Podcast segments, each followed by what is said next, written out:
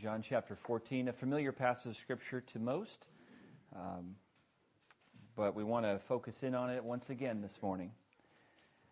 John chapter 14, verse 1 through 6. Bible says in verse number 1, Let not your heart be troubled. You believe in God, believe also in me. In my Father's house are many mansions. If it were not so, I would have told you. I go to prepare a place for you. And if I go and prepare a place for you, I will come again and receive you unto myself, that where I am, there ye may be also. And whither I go, ye know, and the way ye know. Thomas saith unto him, Lord, we know not whither thou goest. How can we know the way? Jesus saith unto him, Well, I am the way, the truth, and the life. No man cometh unto the Father but by me. And could we pray one more time together this morning? Lord, we're thankful for this passage of Scripture. Lord, we're thankful for uh, Thomas asking that very important question How can we know the way? And we don't know what the way is. And Lord, we're thankful for the response that Jesus gave that He is the way, the truth, and the life, and that no man comes unto the Father but by Him. Lord, I pray that you would instill that truth into our hearts this morning. Lord, if there's one here today that does not yet know them, once again, Lord, I pray that you would draw them to yourself and that they would uh, come to know you as Savior. For those of us who have been saved and, her, and our, your, chi- your children, Lord, help us to uh, value and cherish the gift that you have given us a little better because of our time spent uh, here in this passage. In Jesus' name, amen. Thank you. You may be seated. It was just three weeks ago that I announced our church theme for 2019 for Christ alone. And in that message, we talked about the focus that this year was for us to stop living for ourselves and to start living for the Savior, if you recall. 2 Corinthians 5.15, our, our memory verse for the month of January, and where we get our annual theme uh, 2 Corinthians 5:15 was written to a church full of believers. And this morning I would like to take a step back from that and say this that before we can ever live for Christ alone, we must be saved by Christ alone. And so today I would like to focus on the very most significant subject under the sun. And that is salvation in Christ alone. There are no more important subjects to talk about. Oh, there are quite a few important subjects that we could discuss. Certainly, we could, uh, we could talk about the condition of our government, right? And the frustrating issue regarding the funding to protect our borders. Or we could talk about the absolute wicked decision that took place this past week in New York to allow women to murder their unborn babies. And we're reminded that this is supposed to be the land where we are of one mind to protect life, liberty, and the pursuit of happiness. Unfortunately, we have failed as a nation to protect life, particularly those of the unborn. Now, not to minimize either of these issues or a host of other critical topics, but the single most important message to discuss is the message of the cross, the gospel, the good news the message of salvation in Christ alone. Well, before we jump into the message, by way of introduction this morning, I want to let you know that salvation is our greatest need. You say, well, no, I need to make more money. I, I, I feel you on that. I, I understand that's a need for some. But I'm telling you, that's not our greatest need. You say, Well, I've got some big health challenges, and, and my biggest need is, is good health. I feel you on that. But I'm telling you, that's still not your greatest need. You say, Well, my family's very dysfunctional at the moment, and, and this family is against this family member is against this family member. I understand. But that's still not your greatest need. Your greatest need is salvation in Christ alone. Why is it such a great need in our lives? Well, first of all, because of our condition. Because of our condition before God. Psalm 14 and verse number 2, the Bible says this The Lord looked down from heaven upon the children of men to see if there were any that did understand and seek God. So God was looking and seeing, hey, is there anyone that loves me? Is there anyone that's seeking after me? Here's what he found in verse number 3 They're all gone aside. They are all together become filthy. There is none that doeth good, no, not one. Paul said in the book of Romans, chapter 3, and verse number 9, he said, What then? Are we better than they? No, in no wise, for we have proved before both Jews and Gentiles that they are all under sin. And then it says, As it is written, there is none righteous, no, not one. You see, all of us in our condition are sinners, and we're not righteous. And we're all under sin. Romans 3:23 for all have sinned and come short of the glory of God. Oh, you might get closer to the glory of God than me, but I'm telling you, you're still going to come short. Well, because of our condition, it's such a great need, but also not only because of our condition, but because of our course, because of where we're headed because of our sin. Romans 6:23 tells us the wages of sin is not life. No, it's death. That's what we deserve because of our sin. That's what I deserve. That's what you deserve because of our sin. James 1:15 Then when lust hath conceived it bringeth forth sin and sin when it is finished bringeth forth death. See death in the Bible refers to two deaths. The physical death where the body dies, we have the funeral and we're, we, we, we see the body go down in the grave, and that's the physical death. That's the first death. The second death is far more serious and far more eternal, and that is the second death mentioned in Revelation 21 and verse number 8. It says, um, They shall have their part in the lake which burneth with fire and brimstone, which is the second death. You say, Who goes to this place called the lake of fire? Who, who qualifies to go there? Who shall have their part in the lake which burneth with fire and brimstone? Well, the beginning of the verse mentions those who deserve to have their place there.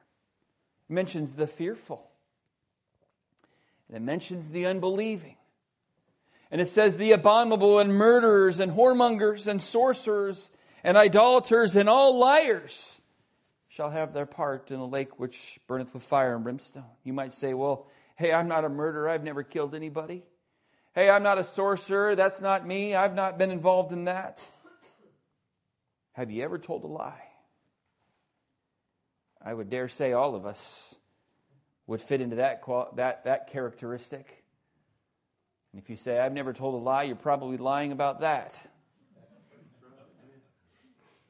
And all of us deserve to go to this place called hell. Well, the Bible just Bible describes hell as a place of outer darkness, a place of wailing and gnashing of teeth, a place where the fire is not quenched, a place of torments, a place of memory, and a place without re- relief. And worst of all, hell is a place without God. And because we are sinners by birth and sinners by choice, we all deserve to go to this place called hell. Now, God is perfect, God is just and holy, and He is righteous to judge sin in this way.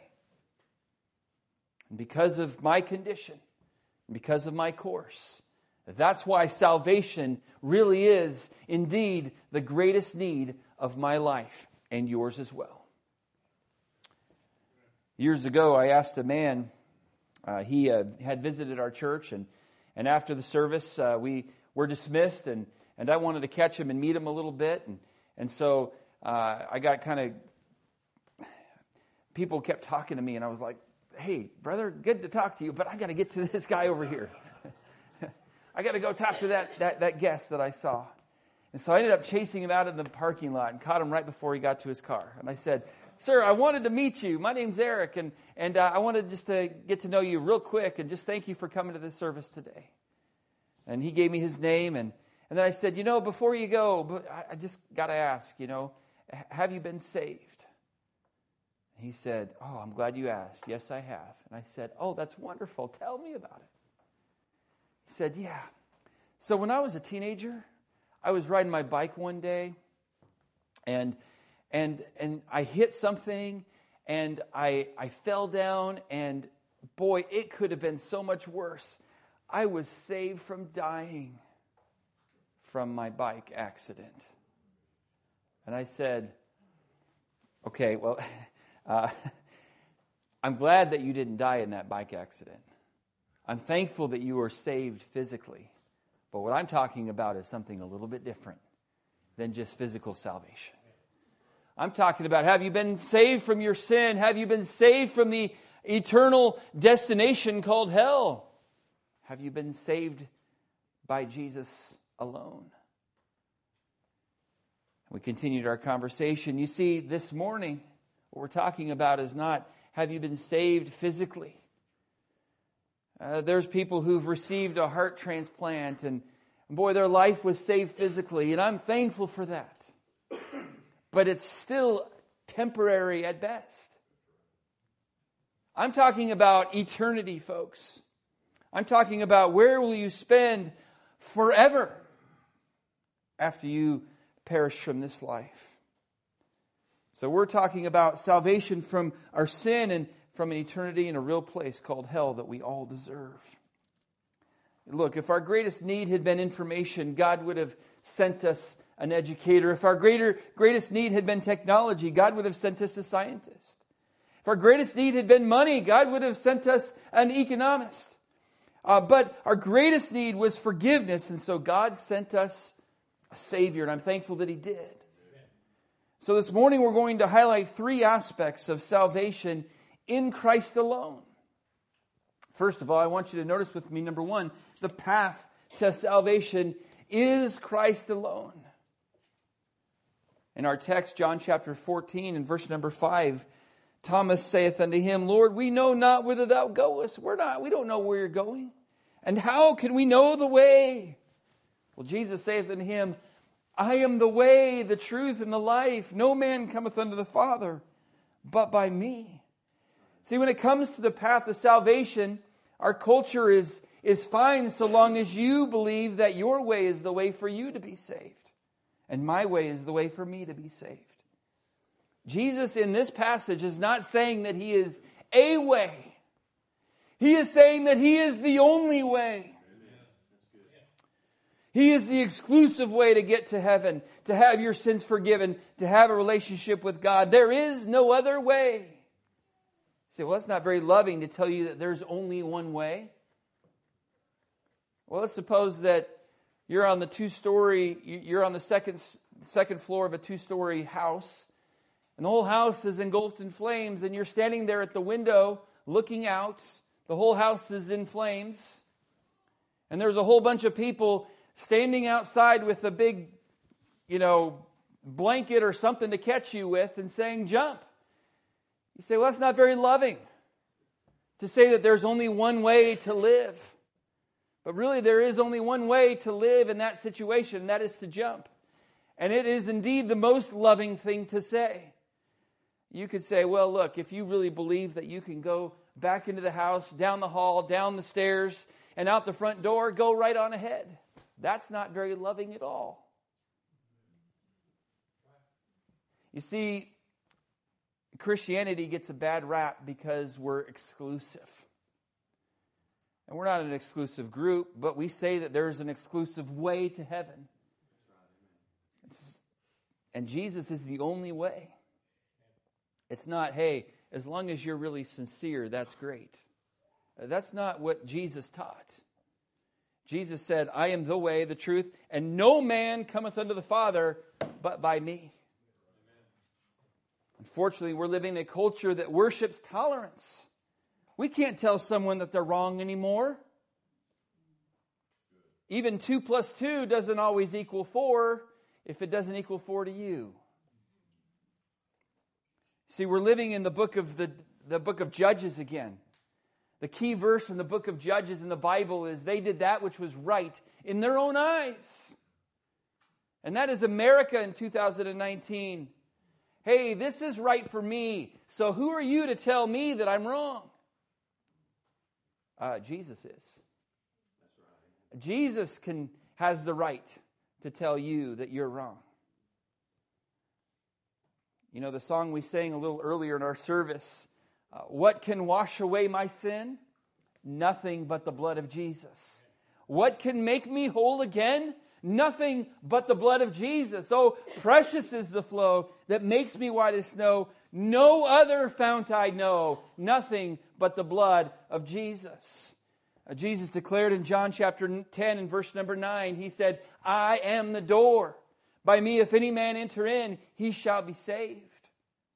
Jesus didn't say that He is a door. Like, for instance, in, into this building, there's several doors. There's, there's a couple doors there. There's a couple, there's a couple doors there. There's multiple ways into this, into this room. But there's only one way into heaven. And Jesus said He is that way. He is not just a door, He is the door. Matthew chapter 7, Jesus said, Enter ye in at the strait gate, for wide is the gate, and broad is the way that leadeth to destruction, and many there be which go in thereat. Because straight is the gate, and narrow is the way which leadeth unto life, and few there be that find it. So there are there's a lot of different ways that lead to destruction, and it's a broad way. And many are going into that way, unfortunately. What are some false ways this morning that people are banking on to get them to heaven? Well, religion is the biggest of the bunch. Religion is a false way that says, hey, as long as I believe my religion, then God will smile upon me and let me into his heaven. But I'm here to tell you this morning that Allah cannot save you. Buddha cannot save you. Joseph Smith cannot save you. Mary Baker Eddy cannot save you. The Pope cannot save you. Being a Lutheran cannot save you. Being a Presbyterian cannot save you. And can I say this? Being a Baptist cannot save you either. Your denomination cannot forgive your sins and give you eternal life. Only Jesus can do that.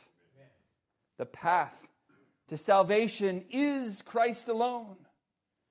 What is another false way that people bank on to get them to heaven? Another one is good works. Hey, I'm a good guy. I'm a nice person. I'm a good coworker. I'm pretty honest. I haven't hurt anybody. God's going to look down at me and say, Hey, your good outweighs your bad, and therefore come on in. No, that's not how it works. You see, no amount of good works can earn your way to heaven. You can be baptized. You can pray. You can read the Bible. You can say the rosary four million times a day. You can go to church every time the doors are open. You can give money to the church. You can help people. You can give to charity. But none of those things can earn your way to heaven. Some of these are good things and we ought to be doing them, but, but not in order to earn God's favor because it cannot be purchased. It's already been paid for.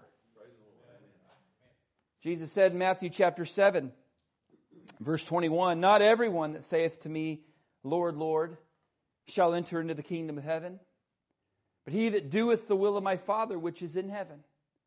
Many will say to me in that day, Lord, Lord, have we not prophesied in thy name? And in thy name have cast out devils, and in thy name done many wonderful works? Then I will profess unto them, I never knew you. Depart from me, ye that work iniquity. There's going to be a lot of people in that day as they face eternity, they're going to say, Hey, Lord, I was a good person. I did a lot of good things. And there, unfortunately, is going to be a lot of religious leaders who said, I used to preach, I used to teach my religion. I have done a lot of good things. God's going to say, Look, I appreciate your works, but that's not what it took to get you to heaven. Depart from me, I never knew you. Because works cannot get us to heaven. Isaiah 64 and verse number 6 reminds us we are all as an unclean thing, and all our righteousnesses, all our good works are as filthy rags. We all do fade as a leaf, and our iniquities, like the wind, have taken us away. So you say, Well, Lord, here's all my good works. And you're just so proud of them. Look at all the things I've done. And God looks at them and says, That's a bunch of dirty towels that need to get washed. It's not about what we've done, it's about what He's already done. Share a story with you. Normally, the flight from Nassau to Miami took Walter Wyatt Jr. only 65 minutes, but on December 5th, 1986, he attempted it after thieves had looted the navigational equipment in his Beechcraft air, air, airplane. With only a compass and a handheld radio, Walter flew into the skies blackened by storm clouds. When his compass began to gyrate, Walter concluded that he was headed in the wrong direction. He flew his plane below the clouds, hoping to spot something to get his bearings. But soon he realized he was lost.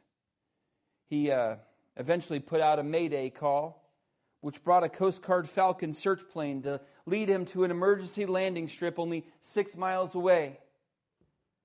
But suddenly, right, Wyatt's right engine coughed its last, and, and the engine died. The fuel tank had run completely dry. And around 8 o'clock, Wyatt could do little more than glide the plane into the water. Wyatt thankfully survived the crash, but his plane disappeared quickly, leaving him bobbing on the water in a leaky life vest. With blood on his forehead, Wyatt floated on his back.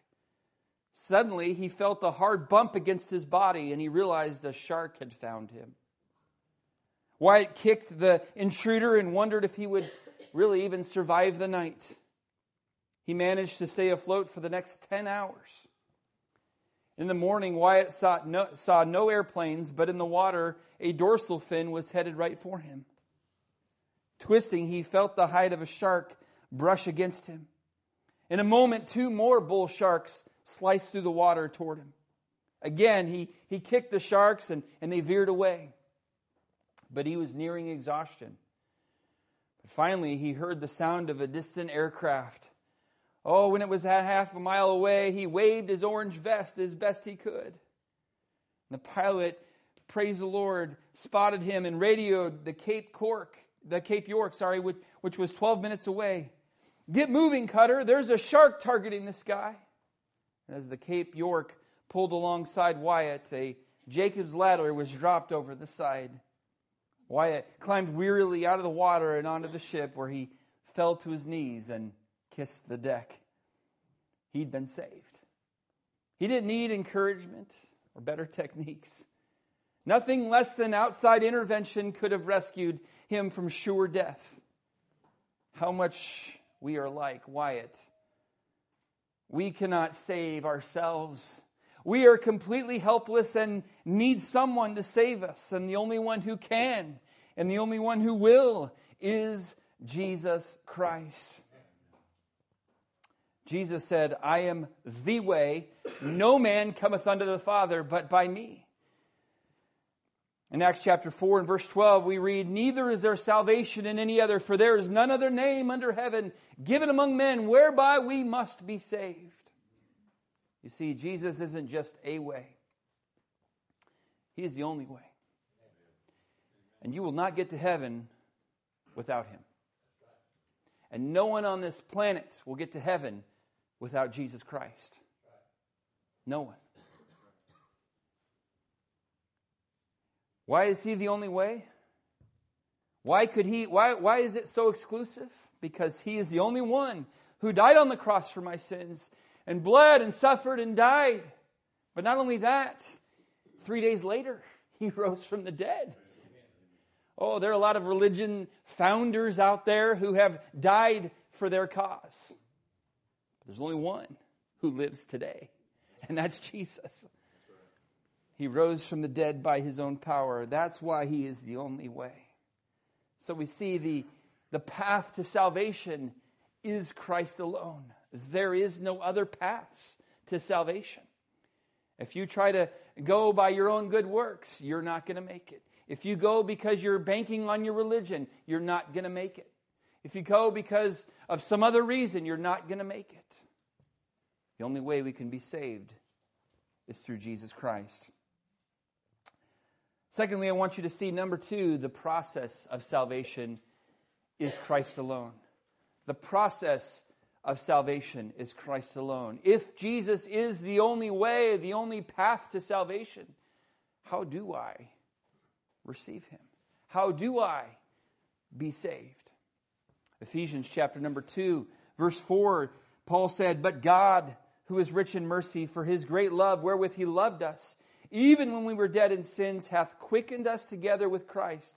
And then he says, By grace ye are saved. And then a few verses later, it says, For by grace are you saved through faith, and that not of yourselves. It is the gift of God, not of works, lest any man should boast. So it's nothing that we can do in order to get saved. It's all about Jesus and what he has done for us. There's a lot of phraseology that sometimes we use as Christians, but I want us to be careful as a church with using these type of terminology because it can lead to misunderstanding and it could lead to confusion. We use phrase like pray and ask Jesus into your heart. Giving your life to Jesus. Asking Jesus into your life. Asking God to save you. Now, these are well and good, but they're not exactly biblical language if you are honest with the scriptures. They can lead to a faith and a trust in something that you did. You know, when you ask somebody, hey, tell me about how you came to Christ and, and uh, tell me if you're a Christian. Oh, yes, well, I did this. In a sense, you're banking on something that you did. A stark example of that came to us as a family. Now, we know that salvation is Christ alone. But when, when my son Seth uh, was younger, I've shared the story once before, he was saved around Christmas time as a young, young man. He had lied to his mother. She caught him in that lie, and moms have a way of knowing when kids are lying. they have that special spidey sense that knows it's that, that little mother intuition that, that, that uh, this guy's lying, and, and she caught him in a lie, and, and she said, You're going to go talk to you're going to go talk to your dad. And so she came to me and she said, You need to talk to your son. And at that moment, again, um, he wasn't her son, he was my son uh, because of the fact that he was a sinner at that point. And, you know, when he was a good kid, then she claimed him, but I don't know what, what what's all, that's all about. Well, I began to talk to him about his sin of lying and, and kind of went through the explanation of the gospel. And I said, Seth, have you ever been saved? And he said, I don't know that I ever have. And I said, Well, want to take care of that? And he said, Yes. He's like, Could we take care of that right now? And I said, Sure. And so I said, Well, let's, uh, let's pray together. So he prayed and, and uh, asked Jesus to be his Savior. Well, some, some years went by. He's in Sunday school. And there was a Sunday school teacher at our church, and, and he asked, and he posed the question to the class. He said, What percentage of salvation belongs to God, and what percentage belongs to you? My, Seth, my son Seth responded with, Well, I, I think God's part is, is 99%, and, and 1% is, is our part. Because I had to pray, I had to do something. Well, that, that brought a red flag up in our Sunday school teacher's mind. And so he approached me after the service and he said, uh, Eric, I, I, wanted to mention something about what happened to your son in Sunday school this morning. I said, Yeah, please, I'm all ears. He shared that story with me, and I said, Okay, well, we'll hide that in our heart and we'll kind of watch things. Well, as we moved away and we were in a new place and it was kind of a different, uh, a different environment, Seth was encouraged with this truth that we're trying to explain this morning, and that is salvation is Christ alone. It's 100% Him and 0% me. And he said, I realized then that I was depending for my salvation on a prayer that I had prayed instead of on all Christ and what he already did for me, not on something that I did. You see, salvation which God offers sinners rests on a simple understanding and faith in the Word of God concerning the death, burial, and resurrection of the Lord Jesus. God, in the person of Christ, stepped into history and acted on our behalf. He lived, died as our substitute, and rose again. A person then exercises faith when they look away from all self effort to the saving history of Christ and depends only on Him and His work of salvation on the sinner's behalf. Trevor McIlwain, I want to put up a quote here on the screen. He said this The unmistakable emphasis of the whole Bible is that salvation in Christ is received through faith alone and is not dependent on any action of man. It's not something that, once again, we know that we can't earn it, but sometimes we bank on something that we did to receive it.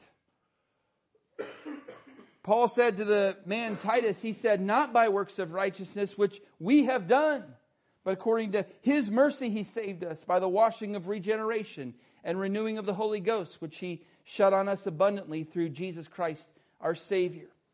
Paul said in the book of Romans, chapter 11, verse 6, this is kind of a tongue twister, but bear with me.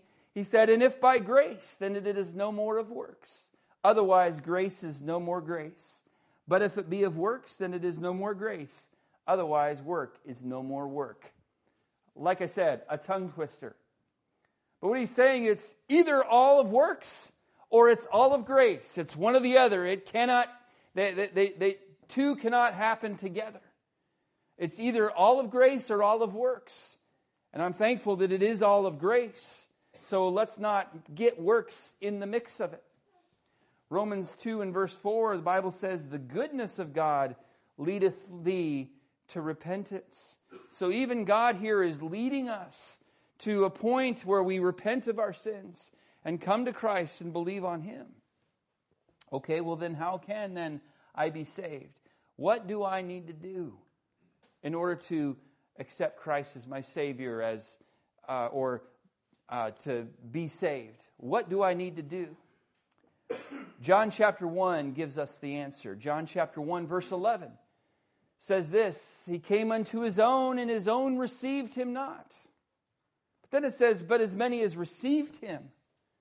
Oh, this is what I want to know. How can I receive Jesus Christ as my Savior? As many as received them, to them gave he power to become the sons of God, even to them that believe on his name. It doesn't say to them, even to them that prayed a prayer. Now, I'm for praying prayers. I pray, and I think you should too. But it doesn't say to them that pray a prayer, but to them that believe on his name. John chapter 3 and verse 16, the most famous verse of the Bible. Do you know it? For God so loved the world that he gave his only begotten Son, that whosoever cometh down to the altar at the invitation. I'm for coming down to the altar at invitation. That's not what it says. It says, Whosoever believeth in him should not perish, but have everlasting life.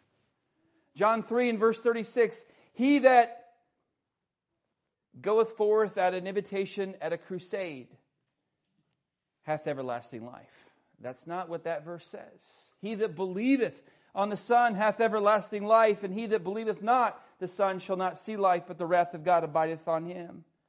These things have I written unto you, John said, that believe on the name of the Son of God, that ye may know that ye have eternal life, and that ye may believe on the name of the Son of God. Acts chapter 16 is the, the after the great earthquake, you recall Paul, Paul and Silas were singing praises at midnight. I'd probably be sleeping at midnight, but Paul and Silas, they were singing. They were having a singspiration. Well, there was a great earthquake, and everybody was starting to escape, and Paul and Silas said, Oh, well, let's stay. Let's be a good testimony. And, and the jailer looked around and he said, I might as well just end it now because my life's over. Everybody's escaped. I didn't do my job. And they said, Be a good, we're not leaving. Don't be troubled. And then the jailer looked at those guys and said, You know, I've heard you've been singing. I know you're Christians. Okay, I give. I give up. What must I do to be saved? Because I want what you have. And they said, Okay, well, you got to come to our church and go through a class and then uh, take a test, and then you could be saved. No, that's not what he said. It says, Believe on the Lord Jesus Christ, and thou shalt be saved, is what they said to him. He did. I think about, again, in the book of Acts, as the, uh, the eunuch there, uh, as he was reading in the book of Isaiah, Isaiah chapter 53, if you recall, and, and, and Philip was the evangelist the, that went and began to explain to him the scriptures. And, and the eunuch is, is understanding this and he's just loving the truth here. And, and they come over to, you know, a, a big, huge lake and they said, hey, man, there's a big lake over there. Let's, can I get baptized? And Philip said this. Uh, he said, Well, if thou believest in thine heart, thou mayest. And he answered and said, I believe that Jesus Christ is the Son of God. And then the Bible says, then he went and was baptized. You see, I'm not, I'm not against asking Jesus into your heart. I'm not against any of that. But the problem with it, though, is it causes people to bank on something that they did. When God's word, the emphasis is on what Jesus did, not what we can do. D.L. Moody said this The thief had nails through both hands so that he could not work, a nail through each foot so that he could not run errands for the Lord. He could not lift a hand or a foot toward his salvation, and yet Christ offered him the gift of God and he took it. Christ threw him a passport and he took him to paradise. It is not anything that we can do, it is in Christ alone. The path to salvation is Christ alone, and the process of salvation is Christ alone. Nothing that we can do. Thirdly, and finally this morning, and I'll be quick with this one the priorities of salvation in Christ alone. Okay, so what are the priorities when it comes to salvation in Christ alone? What should priority numero uno be? First of all, receive it. God is offering you a gift of eternal life. Receive Jesus Christ as your Savior by believing on His name, by believing that Jesus died on the cross for you, rose again according to the Scriptures, and that He is coming back for you as well. Look, just because someone wants to go to heaven and even thinks they may go to heaven doesn't actually mean they are going to heaven. It is a free gift that God offers us, and yet just because He is offering it to us does not mean it is ours. We must receive it. If I wanted to give this piece of paper to my son Luke and I say, hey, I got this piece of paper for you as a gift. Yes, it was expensive. But I got this for you and it's fully paid for. Come on, take it, take it, take it, take it. It doesn't become his, don't take it yet. You'll ruin the illustration. But if I keep pushing it toward him and say, come on, please take it, it never becomes his until what happens? Until he takes it. Now it's his. God is offering you, God is offering me this gift of eternal life. But it's not yours until you take it. Until you receive Christ as your Savior by believing on Him. You can keep that. You may need to highlight another order of service, Brother Randy just gave your order of service to Luke. John chapter 1 again. He came into his own, his own received him not, but as many as received him, to them gave he power to become the sons of God, even to them that believe on his name. Will you receive Jesus as your Savior by believing on him? Again, it's not something you can do. Will you do that? Will you receive it? Secondly, those of us who've received it, the priority number two is to appreciate it. Appreciate it. Paul said in 2 Corinthians 9:15, "Thanks be unto God for his unspeakable gift."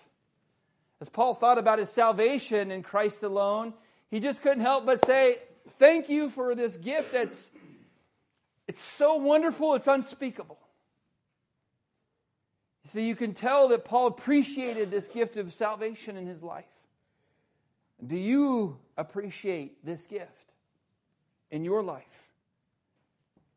Salvation is an incredible gift that we ought to treasure and cherish more and more as the time goes on.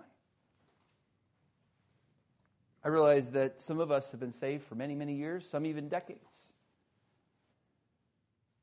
But that should not, uh, the, the, the joy of our salvation should never wear off.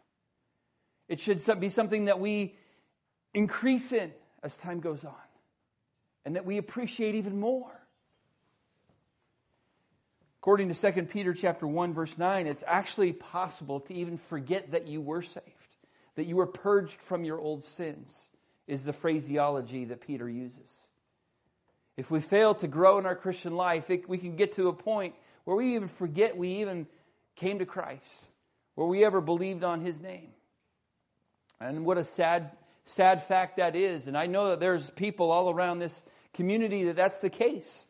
One day they did believe back when they went to a vacation Bible school, or they were raised in church, and as a young man or woman or young lady, they, they accepted Christ by believing on Him, and, and then things happen in life and they just failed to grow. Don't let that happen to you.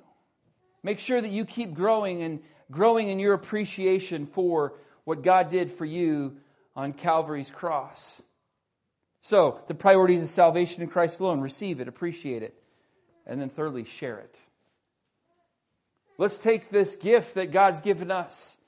And it's a gift to be appreciated and cherished and valued and, and, and, and all of that, yes, but it's also meant to be shared. God has given each of us as believers the responsibility to share this message with a lost and dying world. All of us have the ministry of reconciliation according to uh, 2 Corinthians 5.18. You say, well, we just had ministry uh, involvement Sunday, and I signed up to be in this particular ministry, and I marked this bubble for this ministry. Um, there was one ministry that you didn't have to sign up for that I know that God signed you up for the moment you got saved. And that is the ministry of reconciliation. That is the ministry of getting the truth of the gospel out of these walls. 2 Corinthians 5:18 and all things are of God who hath reconciled us to himself by Jesus Christ and hath given to us the ministry of reconciliation. Congratulations, you have been signed up for the ministry of reconciliation. See, I don't remember marking that bubble. Uh, God marked it for you. A couple verses later in 2 Corinthians chapter 5, Paul calls us as believers ambassadors for Christ. Wow. What a privilege to represent the King of Kings and the Lord of Lords to a lost and dying world. How you doing? Are you a faithful ambassador? Are you fulfilling the mission that God has given you? The, the, the TDYs that God has called you on? Have you been a faithful ambassador for Christ? So, those are the priorities of salvation in Christ alone. I'd like to end this morning with a with a little bit of a story. The story goes a prayer meeting service had barely begun when the door opened and a well built, clean looking, neatly dressed man entered. And no, this isn't about me. I know you're all thinking that. I thought that too when I first started reading this story. I was like, this is my autobiography. No, I'm teasing. This uh, well built, clean looking, neatly dressed man entered in and he sat down and joined wholeheartedly in the service. When the time for public testimony came, everybody's attention was directed to the stranger as he rose to his feet. He said, I, I know you're wondering who I am and why I'm here. Uh, let me go ahead and tell you. He said, My name is Dodge. I'm a traveling salesman. Some years ago, I had a friend named Ralph Hinman. Ralph was a strong Christian and always talked to me about the love of Christ. He frequently quoted that verse Greater love hath no man than this, that a man lay down his life for his friends. He then showed me that Christ died for his enemies and insisted that I was still an enemy of Christ. One day, my doctor's wife phoned me about a relative's daughter who was very sick. The doctor had called on the patient that morning and had promised to return in the evening with some medicine. But during the day, the doctor suffered a heart attack and was unable to deliver the, the medicine to the patient. It was to arrive in town at 7:10 p.m. by train, then to be delivered to the doctor's home, and then someone else would have to pick it up and deliver it the seven miles to the dying girl who needed this medicine to stay alive. And the man giving this testimony said, "I promised that I would pick up the doctor, uh, pick pick the medicine up at the doctor's home at 7:30." Well, during the day, a heavy blizzard had blocked the roads leading out of town, and there was a question whether anyone could make the trip to the sick girl's home safely. Because of the heavy snows, travels would have to be done on foot or snowshoes. The trip itself might even claim the life of the one delivering the medicine. And of course, even if he made the trip successfully, he might still catch the disease that this girl had and die himself. To my surprise, when I called at the doctor's home, I found that Ralph had been there ahead of me and was already on his way to deliver the medicine. Ralph, Ralph was not a rugged man. Uh, and, and, and, and this man Dodge said, I, I doubted his ability to stand the trip, and my fears were well grounded. Though he made the hazardous journey and, and saved the girl's life, the shock from cold and exposure was so great that he died the next day.